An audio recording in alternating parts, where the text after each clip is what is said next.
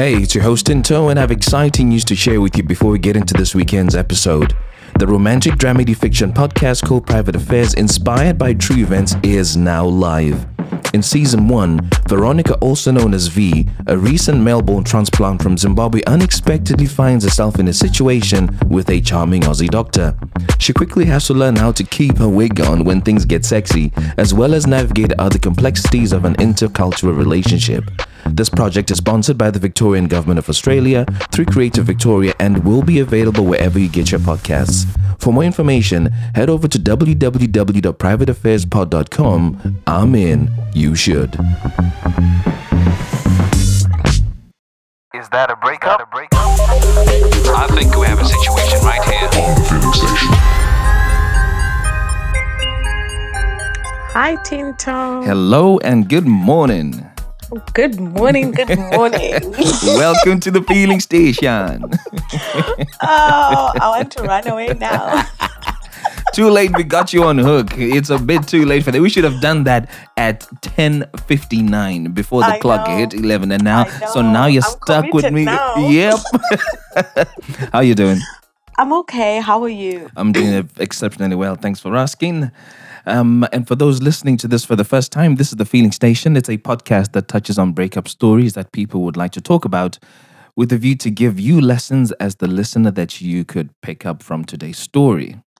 And one of the reasons why this podcast is doing great is, one, we do our best to keep our guests anonymous. And that brings me to the exciting part for me, which is the part that I give you a name that we're going to use for the duration of this episode. Okay. Are you ready for this one? Let's hear it. Okay. So I've gone over to Madagascar. And the name that I'm giving you is in Malagasy. And the name is Fanyava. Now, I hope that's easy for you to remember, which is, I'll spell it for you, which is Fanjava.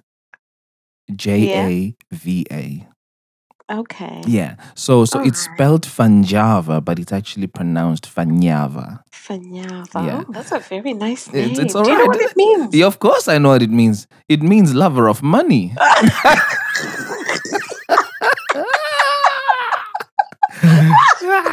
You did not expect that, did you?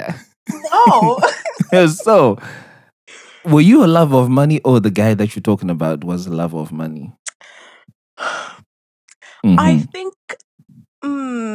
I think in this situation, I thought, so this guy and myself, we came from very different backgrounds. Okay. I would identify that I was from a very much more privileged background. Oh, okay. And than he was, but I thought it was going to give me brownie points, but here we are. It worked in your disfavor. Oh dear. Here we are. Yeah, so in that way, I will apply it in that way. Okay. So what are you going to call him? Right. So, I've thought about this. I've given him a Shona name from Zimbabwe. Yeah. And the name that I'm going to give him is Namo. Okay. Can you explain what that means, please? Right. So, I think how I ended... So, it's one of those names that has different meanings depending on which context you're using it in. Yes. But for my specific story, it is burdensome. Eish. A person full of burdens. Wow. Can you imagine? This guy's burdensome, and there you are, you've got money. Yeah, you know? Yeah, I can see where this is going. I can totally. Okay, great. So the story is about Fanyava and Namo. Yes. Let's go over to the lessons, which is the second reason why the podcast is doing great so far. They are real life lessons that people learn from the story that you're going to share. They don't have to be 5 or a million. Even just one lesson is great. So what would you like people to learn from your story today? I think for me, it's just the importance of addressing childhood trauma. Ooh. Or sometimes we don't have the resources to address it, but I think just being aware of it, knowing how and why you're attracted to certain people, why certain behaviors make you attach yourself in certain situations that you have no business attaching yourself in. because of that. Interesting. And, so that's lesson number one. I've put it down to say it's important to address childhood trauma. Yeah. Great. Do you have a second one? And then the second one, no monkey style sex. No monkey style. No education level is going to keep him. You will know. Wow. You'll know why as you go into the story. Wow. So lesson number two is no monkey style sex is going to keep him. Yep. No monkey style sex. No. Like, you know how sometimes we quantify ourselves because of who we are in society. So which school I go to, which university I go to, which education I'm getting. Yeah. I think of myself as quite an, averagely attractive woman. Mm-hmm. So quite pretty. Yeah. And, monkey style stuff in bed. And obviously you're going to stay. Excuse me. Hold up a sec. What is, I've heard about many styles, right? But monkey style is definitely not one of those that I've heard. What is monkey style sex? Night. Having the ability to do how monkeys just go about the trees, the branches. No branch is unconquerable. This is hilarious. Okay. But that is not even going to make him stay. Yeah, okay. I think the last one is believe people's actions. Mm-hmm. Don't overthink, don't overanalyze. Certain behavior, certain actions mean these people don't care about you, and sometimes we just have to take it on the chin to just say this person doesn't give anything about me. I was about to swear. Yeah, but, sometimes situations get us to that point, don't they? We just want to cuss out. Yes. So I've got three lessons here. The first one is it's important to address childhood trauma. Second one, no monkey style sex is going to keep him, and no level of education and quality of schooling will keep him. And thirdly, believe people's actions. Pretty much what you see is what you get. Yeah. Cool. Let's get straight into it. Can you tell me where you met Namo and how you guys got connected? Right. So it's Namo. We went to the same high school in Zimbabwe, and so while we're at the same high school, we hardly ever spoke. But he was one of those guys, those eight guys where, everyone was just aware of him, but he didn't date a lot of people. So to be chosen by him was something special. Like, yeah, exactly. It was like, girl, you've made it in high school. Mm-hmm. So just knew about him. And I think we were like in the same club at some point, Toastmasters, Interact kind of clubs. Mm-hmm. And that was it for high school. Never really said hello to each other. And then left high school. Fast forward, I was in university, one of these top universities in we'll just say the world, because if I give the location. Yeah, of course, yeah. Yeah. Okay, cool. Yeah, okay, I get it. Right, so I went to university and then we reconnected on Facebook. Mm. So I was in my second year. So high school was still kind of, it was just about 3 or 4 years after high school. Yeah. So I was chuffed that, oh, really? So, hi. So it sounds like he looked for you. He did. Okay. He looked for me. We connected on Facebook. Mm-hmm. We started chatting, and then he asked me out because I know you're always specific about this question. Of course, so. I like to know. He asked me out. Did he ask you out on Facebook? The thing is, I don't know how this happened. It was one of those organic things. Okay. So we're chatting on Facebook. And the chats, he would call me my Ningi, my Namo. Mm-hmm. Like things were happening, Tinto. Mm-hmm. I could see myself with this it guy. Wow. That picture that I had in high school. And he was saying all the right things. He was just about to finish university as well. But at a you know, less prestigious university compared to me. Mm-hmm. So after that, each time when it was holidays, semester breaks, you would always find me at home with my man, okay? Mm-hmm. Yeah, okay, okay. Out of curiosity, were you guys studying in the same country? No. No, okay, it was a long distance relationship. Very good question. But then during the semesters, you guys would be in the same country. I mean, during the semester break, you guys would be in the same country. Okay, cool. Yes, yes. Out of curiosity, whilst you're on that, before you go too deep, so you are at a more prestigious uni than he is. Yes. And at the beginning of this conversation, you suggested that maybe you lived in a better area than he did. Yes. Before. So do you think maybe you didn't make a move on you originally because they thought you were out of his league? No, because in high school you wouldn't have... For me, if you don't know me like that, you wouldn't be able to tell. Okay. So in high school, I don't think that mattered where people came from. I think it was just about the reputation that people had. Yeah. So, you know, he was like a sports person. Mm-hmm. Tinto, we are talking about the it guy. Yeah, it sounds like it. It sounds like he was the guy in high school. Okay. Right. Okay. Cool. So that was that. So yeah. So semester breaks. You guys are connecting. You're linking up. You're spending time together. Connecting.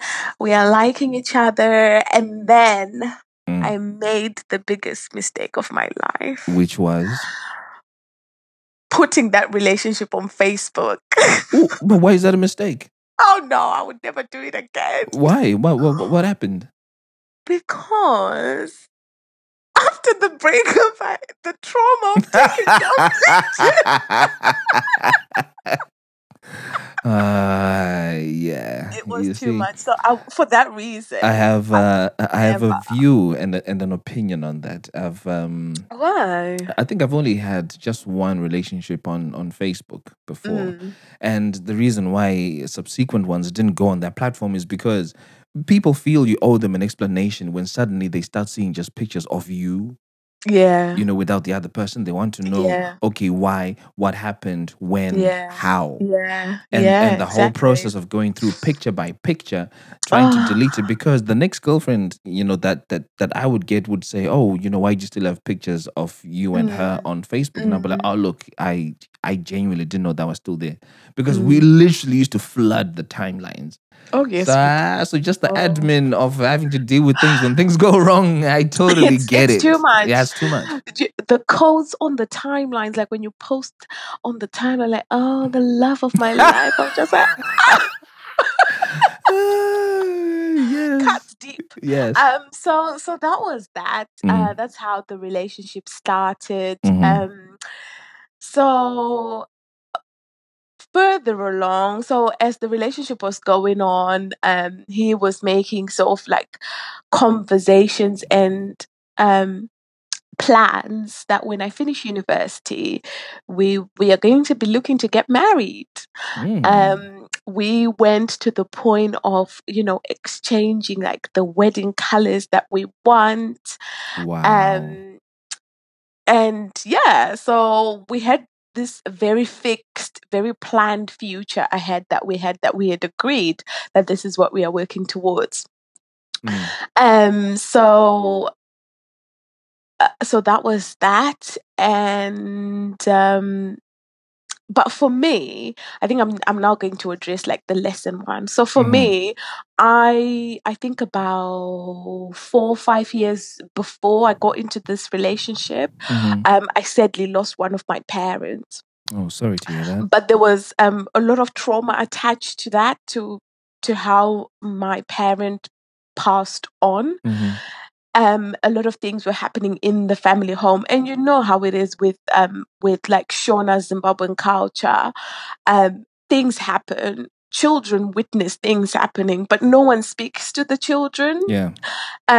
No one acknowledges or even explains what's happening. For some reason, I don't know why, but our culture just views children as people that are going to start making sense of the world once they turn 18 or 21, true. Which is very dangerous because I was about 15, 16. I wasn't a child. I'd have understood if someone had the time to speak to me about what was happening. So what would happen is people would come into the house, things would happen, people would leave. Sometimes people would stay for a month. I would create attachments with those people. People would just leave. So here I was, and then I lost my parent, and that parent happened to be, I had a much closer relationship with that parent. Yeah, okay. Yeah, So then when they passed on, I had this trauma about a fear of losing people. I see. And a fear of people just vanishing. So I got so addicted to, even in my head, I would get so attached to, what's going to happen next year, and just escape. I think it was a way of me just escaping what was happening and just focusing on what's going to happen in a year. I'm going to be in uni, or I'm going to be at boarding school. And then just totally just become like a zombie in that situation. That's very interesting because I think episode 55 had exactly what you're describing. So, so somebody would get attached to people, and then those people would just vanish, and it created some form of anxiety and issues with connecting with people because, she knew that, okay, if I get connected with this person, all I'm just waiting for is them to disappear. Yes, absolutely. Okay. That's right. It. So that was sort of my emotional functioning. Mm-hmm. And so how, with this, No, I was just gonna say, so how did that impact your relationship with Namo? So with this guy, I think when I quickly bought into the we have to get married after you finish uni, and I got so invested in not in the now. I stopped focusing on the now, and I was just looking at after 2 years we're getting married. After 2 years everything is going to be fine. I'm going to be married. Out of curiosity, but why was marriage so important to you at that time? I think because it gave me. I thought it was going to give me a sense of belonging, a sense of having something that I know is mine in a way. Yeah. Because when one of my parents passed away, my other parent had to come to the diaspora. I've joined my other parent in the diaspora now. Mm-hmm. So it was just me and one sibling, and we had to grow up quite quickly.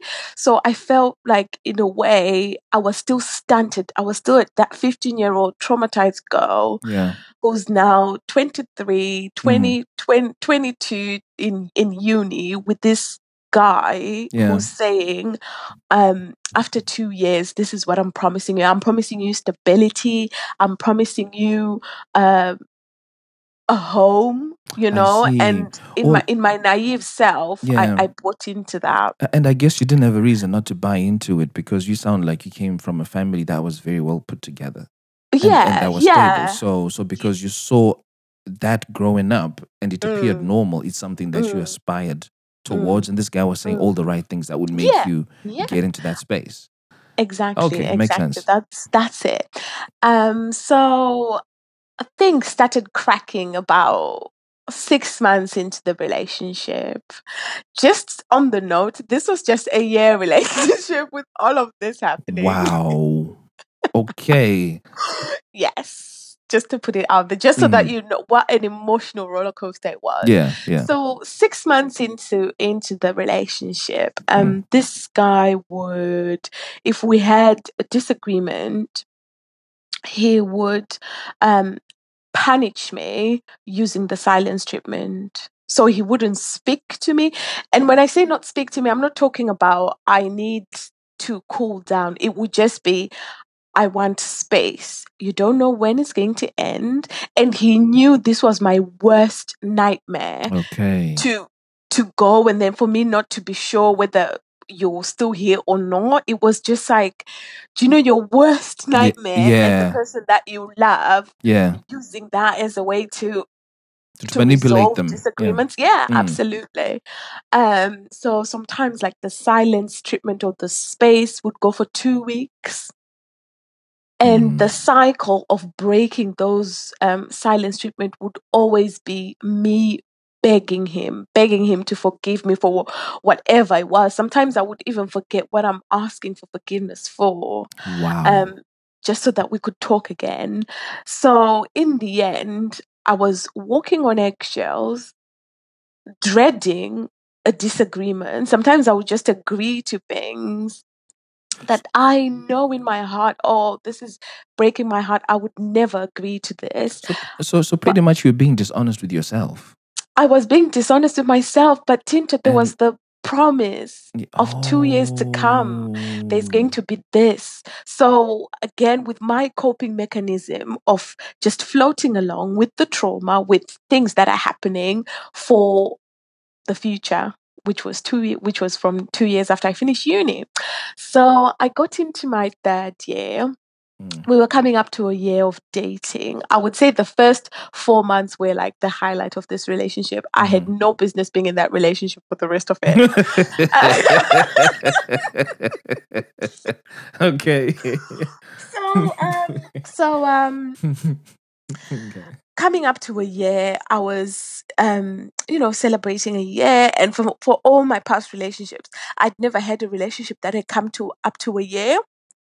And again, like, I have another bone to chew with churches that like drill and nail this thing about marriages to young women. Honestly. Yeah. Because just at about 22, 23, I believed that, I have to get married after uni. If I don't, I have a generational curse. That was it. That was the reality that I was going into, because the all night prayers and things, people are just like, But out of curiosity, and I won't divert this too much. Yeah. What was the generational curse? Well, it's like saying, I wouldn't say like a specific person came and said, you have a generational curse for marriages. It was just, with each and every church service, like a person will be saying, young women, you need to pray for your husbands. You need to pray for like a generational curse would be, let's say in like a bloodline, women just don't get married. Okay. So that's like the context of generational. Gotcha. So they're pretty much saying that if you don't get married now, you and anybody who follows after you and generations after you are going to have the same problem. Yeah. And when you start looking, you pick up things. Yeah, you start looking at your family and you're like, that aunt. Wow. So you start believing things. Okay. And honestly, and by then I think I had had about like one or two relationships which had broken down. I didn't have issues with those previous relationships coming to an end, but when you start hearing this over and over again, it makes you believe that two relationships ended, maybe I've got this thing. So I think again that was how I continued to attach myself in this situation, because there was the promise of marriage and settling down. Okay. So so we went on. It would be space, it would be me begging, and then I remember this specific day, and it's so traumatic in such a way that I always tell myself that that's the day I should have left, but I didn't. So we're just talking about something. I don't know what we disagreed, or it wouldn't have been major, because remember I was just going along with what was going on. And then he just said, no, I want my space. I want my space. I had this thing of saying, I love you, even like between a fight, because I was just so desperate for I love you too, even in like chaos. If I just say I love you too, everything is fine. So then he didn't say it back, and then he just said, no, I want space, and then hung up the phone. It was still back in the day, BlackBerry PBMs and things. Did he ever say I love you to you? He had He did, yeah. Okay. There was a time that he loved me. Mm. Whatever that means. But within the first 4 months that you mentioned? Within the first 4 months, I think, was kind of like maybe a healthy, I love you. Mm. So after that, so I had that fight. It was around the time of using BBMs and things. He blocked me on BBM. I couldn't message him. I couldn't ping him. I think, to be fair, I would turn psycho when someone went quiet on me. So, you know. Yeah. Yeah, credit to him if he wanted to protect his space. So I went out of my dorm, went to a phone booth. Tinto, I'm someone who's very like aware of my appearance. So you won't see me like looking hugger outside. Yeah. No. Yeah. But on this day, I had like different socks on. I was just like in my nightie. It's something that just happened. And at that moment, what mattered was me just getting assurance from this guy that he was still with me. Went to ring him on like a call booth. He answered, which was a relief to me. And there I go again with the cycle of begging, apologizing, begging, apologizing. And then he just said, no, I just want my space, and then hung up. And my world just crumbled. I just remember calling one of my friends and just saying, you need to come and get me, because I didn't have any strength. You know, that emotional breakdown that you just yeah. Everything just stops. That's what happened. And then I just thought, you know what, I'm just going to give him his space. Gave him his space. And then I think after about 3 weeks or something, closer to me going home, I begged him again. And wait a minute. All this begging, man. For starters, you weren't being yourself.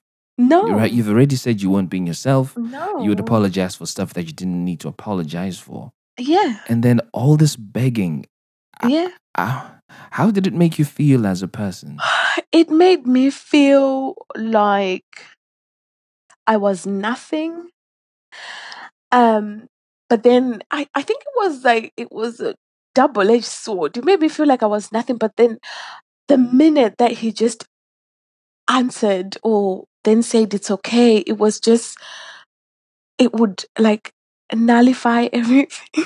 Wow. I'm even laughing thinking about it because it doesn't make sense. In a funny way, it kind of does make sense, because when we tie it back to your first lesson where, you know, it's important to address childhood trauma. Yeah. You had somebody who you looked up to and somebody that you had a really, really close relationship with. Yeah. And maybe this person, in a way, was somebody that you looked up to as well. Mm. Mm. And you just needed that validation, for them to say, do you know what? I appreciate you too. And that's what you really longed for. Mm. And then when you add the fact that there was the risk of generational curses, right? If you broke up, you made every effort to make sure that everything was hunky-dory. Mm. I'll speak from a guy's perspective. Mm. Constantly hearing a woman begging like that strokes our ego big time. Mm. And it really makes us feel, I've got this woman wrapped around my finger. I can do as I want, as and as I please. Yeah. And if an ego boost and a feeling in charge and feeling important was a big thing for him, he was getting all his boxes ticked. Man. Which unfortunately means that we don't put as much effort, knowing that this person will always be there, they'll always come back. Yeah. Yeah. So in that process, obviously he had finished uni, he was looking for a job. There I was, Tinto, I was fasting and praying for my husband to be the food I could have had in that moment, but anyway. Wow. I was fasting and praying for him, and he did get his dream job. And I won't take credit for that, because God is not God of Fanyava. Fanyava. Yeah, Fanyava. God is not God of Fanyava. Come to everyone. Mm-hmm. So he got his dream job, and there he was. So then he wanted to move to a different city. Mm-hmm. And there I was helping him look for accommodation and things. I'm so glad that relationship happened before I started working. I promise you, I would have been financing that guy. But anyway, I started helping him, and because of our different backgrounds, like I was, like pushing him to live in, upper suburbs and things, I don't know whether he liked it or not, but he just ended up moving there. And then when we were getting to a year, so this year was so important to me. It was the first relationship that's got to a year. I have broken my curses that were upon me. And then, when we met, when I had just gone back, and this was just about 9 months just before I finished uni for my dream to come true. And then he said, we need to talk. Oh. And I was like, okay, yeah. So at that point, I was in a different city. And then he said, for the past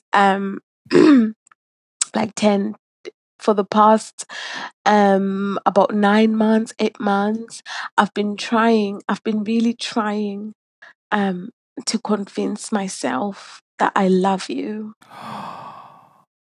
This guy. But I don't love you. And while I was like traveling between interviews, the interviews I was fasting and praying for, he met someone. And he struck a conversation with this someone, and he fell in love with this person. No way. This person happens to be in a relationship, so they feel that they just, it's come to the time where they need to end it with the people that they're with, because they've decided to be together. What? So there I was, everything making sense. You would think I would believe the the different spaces that I was given. I'm sure he was giving this chick the time and the the attention that she needed, the fostering their relationship. You would have thought I would have connected those dots, and I would have left, and I would have just said, okay, it's fine, it's done. And then I just said, okay, can I see you? Like, you owe me that with everything that's, that we've been through and everything. So he was like, yeah, it's fine. Well, I don't get that part. I'm sorry. So a guy is pretty much telling you, look, we're not it. Yep. What difference will seeing him make? Monkey sex. So, okay, go on. I'll ask this later. So I met him.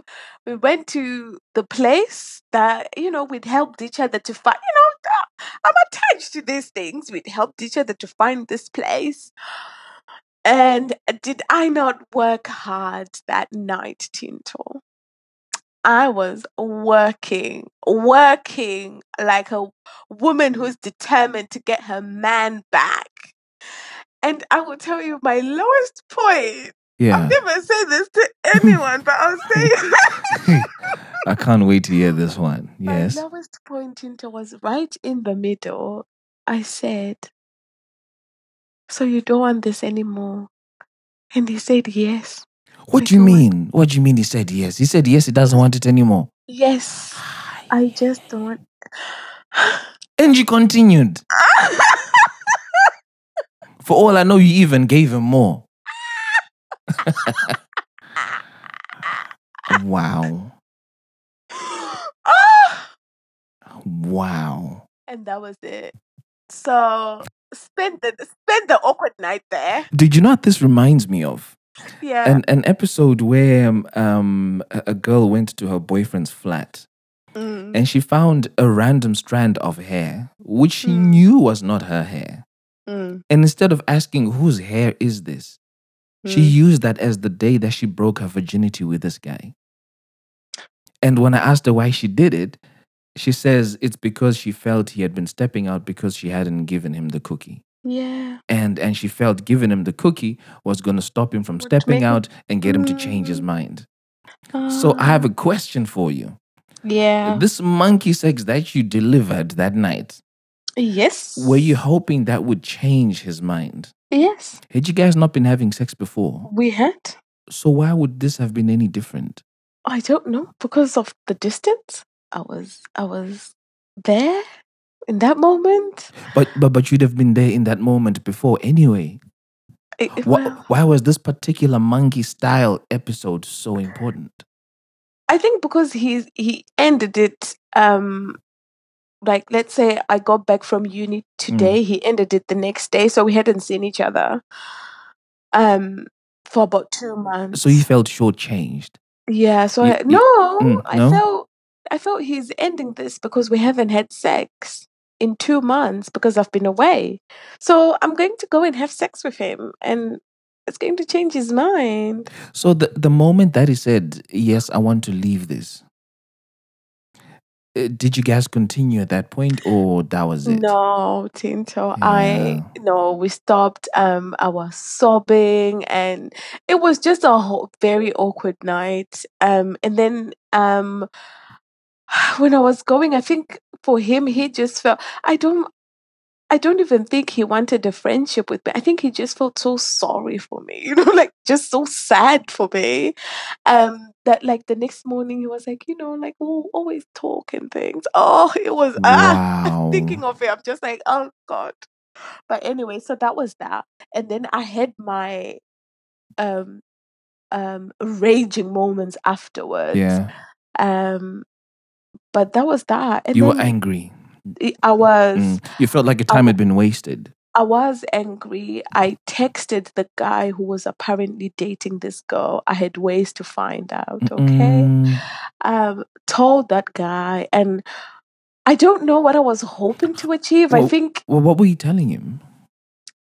Yeah, I wasn't trying to fight for him. In that moment, I was just like a raging lion. I was just like, yeah, so I'm dating this somebody has told me that they're with your girl, and she's planning to break up with you because they've decided they finally want to be together. And what did he say?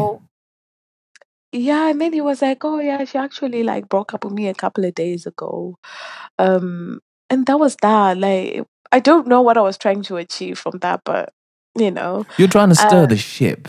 That's what you were trying to do. You're trying to stir the ship so that this other guy and his girl would get back together, and then you would have your man back. Oh, maybe. That's what it was. Yeah, it probably sounds a bit like acting out. Like, instead of begging, I was acting out somewhere else. Yeah. So that was. That is how it ended. And then I went back to uni. Even my friends could not believe that. That's how he decided to end it. But I think ending a relationship, how can you? There's no perfect way of ending a relationship, honestly. Yeah, or breaking up with someone. and I'm just having a thought here. There's no way of telling whether, the times that he would say, oh, I don't want to talk to you, and it goes quiet for 2 weeks, that was giving her attention. There's no way of saying, and there's no way of telling. We'll assume that he wasn't, right? But on the flip side, this guy was honest enough to tell you that, Fanyava, I'm not feeling this, and I got feelings for somebody else. So I got a question for you. Would you rather that he told you the way he did, or he cheated on you and then you found out? No, I think he should have told me earlier. But then again, I think, to be fair, I wouldn't say from about 6 months into that relationship, his actions showed that he loved me. His actions showed that he was not about my life. And I made the decision to keep begging. So again, wow.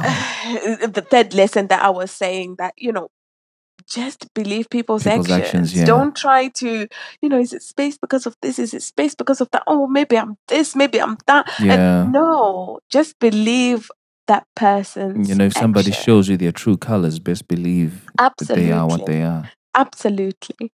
So that was that. That's crazy. And then, and then went on to uni, you know, picking myself up, you know, and then 6 months down the line, one of my friends said, "Oh, I need to come and talk to you." So I was thinking, mm-hmm. "What's happened? What's happened?"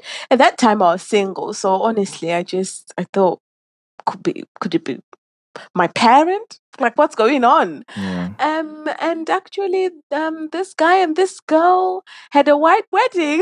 Wow, Lord of mercy. Honestly, how did you feel seeing that? It was that heartbreak came back again. Mm. How long had it been since you guys had broken up? 6 months? It was about 6 months. It wasn't long. Gee, there's a bit of a trend here. You know, just last week's episode, a guy met up with a girl. 6 months down the line, they were roared and married. And it's the same thing with yours. Yeah, yeah. And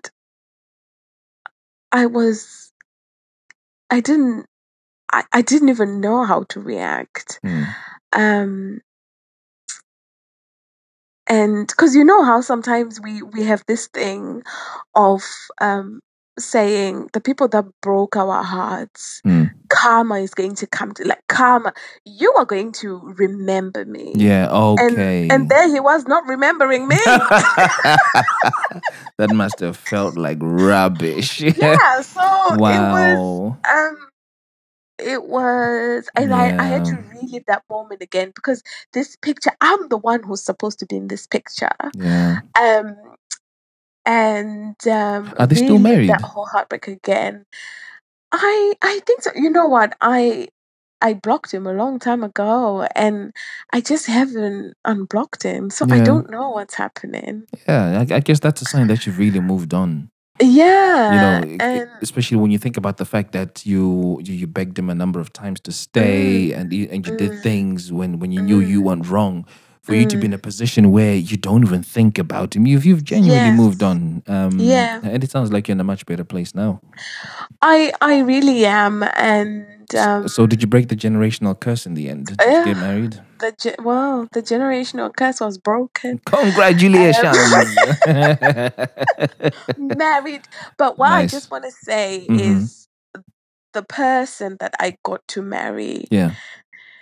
I never had to walk on eggshells. I never had to hesitate to say that I don't agree with something. And I think I went into that relationship having worked on myself, having had therapy. So I was aware of some of the things, but then again, you know, when you address some things, they don't come to the fore until you're in a relationship again. Mm-hmm. So he is mature enough to know if we have a disagreement, he knows that, like, going quiet freaks me out, even up until today. So I won't act on it. So previously I would have begged, so now I just, you know, I try to talk myself out of it. There's no evidence to suggest otherwise. So I'm aware of it. It hasn't been addressed, but I'm aware of it. But my husband knows that. So when we have a disagreement, he will never go quiet. He will just say, you know, like he will talk about random things. We're not going to talk about that or things that lead to that. We're going to talk about something completely different. Or he will just, like, send the occasional text just to, you know, and you can see that he really doesn't want to speak to me. Yeah. But he's speaking to me because he recognizes what silence would how traumatic it would be for me. So, you know, when you meet the right person, their actions will really show you without you having to bend over backwards. Absolutely. And, you know, trying to mold yourself into a shape that you're not. In fact, that actually makes me think we need to have a fourth lesson, which I'm adding to this, and that's that if you have to walk on eggshells, something is not right. It's not. And this is very relatable to me as well, because I had a relationship where I had to watch what I said literally every damn time. And whoa, was that exhausting or what? Yeah. So, yeah. Because you stop being yourself. You do. And that's part of the frustrating bit. You know, if you're with someone, you want them to appreciate you for who you are without having to change that. And it sounds like that's exactly what your husband is doing. So, you've done well. Congratulations on that. Thank you. Yeah. Now, this has been a fantastic story. Thank you very much, Fanyava. And for those who are listening to this episode, just a recap of the lessons that came out. First up, it's important for you to address childhood trauma. And in this case, it was pretty clear, you know, that Fanyava was really attached to one of their parents, and that fueled their constant desire to beg and be close to this guy who was promising a marriage. Point number 2, no monkey styles. Sex is going to keep him, and no level of education will keep him. I think that was fairly evident. It's a shame that during the act, you know, you asked the question and you got the answer that you did. It was a low point. Yeah, I mean, I don't know how I could deal with something like that. In fact, I'm kind of pissed off that the guy allowed that to happen, knowing exactly how he felt. And for him to also confirm whilst you're doing it. I think because he just didn't care. He checked out. There's everything wrong with that. You know, there's some respect that you need to give to a woman, especially when she's vulnerable, and you're vulnerable in this instance. Lesson number 3: believe people's actions. What you see is pretty much what you get, and when they show you your true colors, best believe what they are. And last but not least, if you have to walk on eggshells, then something definitely is not right. You've been listening to another episode of The Feeling Station. I'm your host, Tinto, and I look forward to catching you next week. Peace. Oh, tell me what you're feeling. Tell me what you're feeling now that it's over. Let me talk about my feelings. Let me talk about my feelings, Urudoi moto, runoto, kujidziro amai. Kujidziro amai, love is a fire. Urudoi moto, runoto, kujidziro amai.